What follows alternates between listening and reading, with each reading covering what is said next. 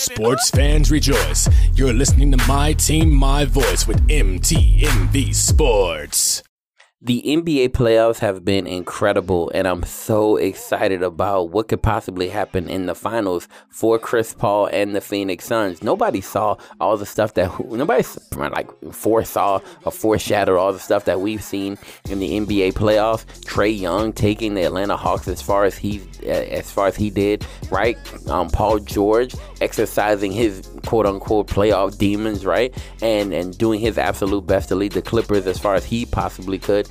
Nobody saw any of this stuff coming, but I know that a lot of people are happy for one Chris Paul, and you're not alone. We're all happy for Chris Paul, and one of the reasons we're so happy for Chris Paul is because we've watched Chris Paul do his thing for so many years and not achieve this level of success before but we knew that he was putting in the work. And so, uh, if you go back to Chris Paul's career, his first time in the playoffs was in 2008. It was 2008. His first game, he was with the New Orleans Hornets and he was playing against the Dallas Mavericks. He dropped 35 points and 10 assists in that game, right? He then won that series, took the Spurs in the next series to a seven game series, lost, but still took the Spurs to a seven game series. And you thought, oh man, it's just a matter of time before, you know, this kid's in the NBA Finals. Well, it took 13 years. 13 NBA seasons for him to make it to the NBA Finals. So, 13 years later, in his last game against the Los Angeles Clippers, 41 points and 8 assists. But now he's headed to the NBA Finals for the first time in his career.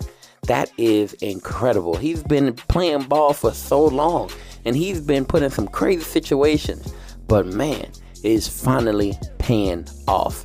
And that's kind of where we're coming from today. And I, ran across a phenomenal motivational speech by this one guy named Les Brown. And he talks about the Chinese bamboo tree. And here's what he says he says that there okay so when you're growing a chinese bamboo tree you have to put the seed in the ground and nourish it and water it every day every day for five years before it pops out of the ground and before you can see some fruits of your labor five years of consistency watering watering and nurturing the ground before you see it pop out but once it pops out of the ground in five weeks, it grows 90 feet tall.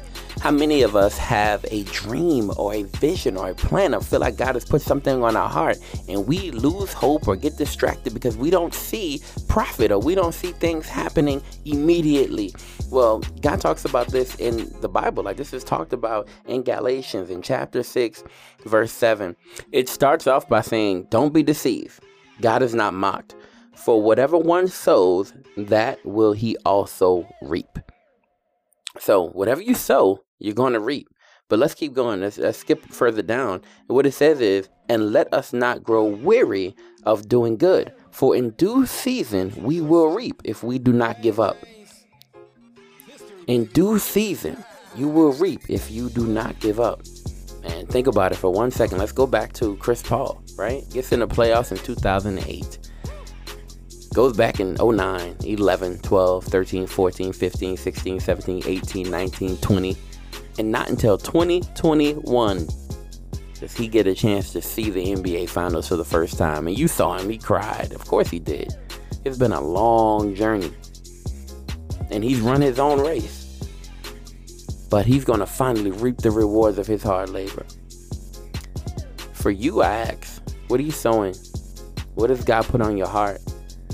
What are you putting your time and your effort into? At the end of the day, you're going to reap whatever you sow. So, what are you sowing? And how are you working at it? In Proverbs 20 and 13, it says, Don't be too fond of sleep. You'll end up in the poorhouse. Wake up and get up, then there will be food on the table. So, it's not just about putting your sow, it's not just about sowing, right? But if you remember the concept of the um, of the Chinese bamboo tree, it's watering every every day, nurturing it every day, right? How are you working at it? Faith without works is dead. That's that's facts. So how are you working? So what are you sowing? And how are you working at it? And do you have the patience and the discipline to wait until that thing pays off? So here's the play figure out what you should be sowing. And if you already sowed it, if you already put it into the ground, then water that thing, nurture it, work at that until you see it pay off.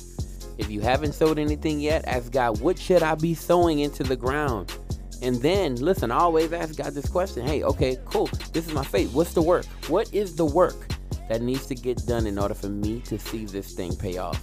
And then once you figure out, once you figure out what you need to sow and you sow it, and once you figure out the work and you're working at it, don't give up until you see this thing pay out.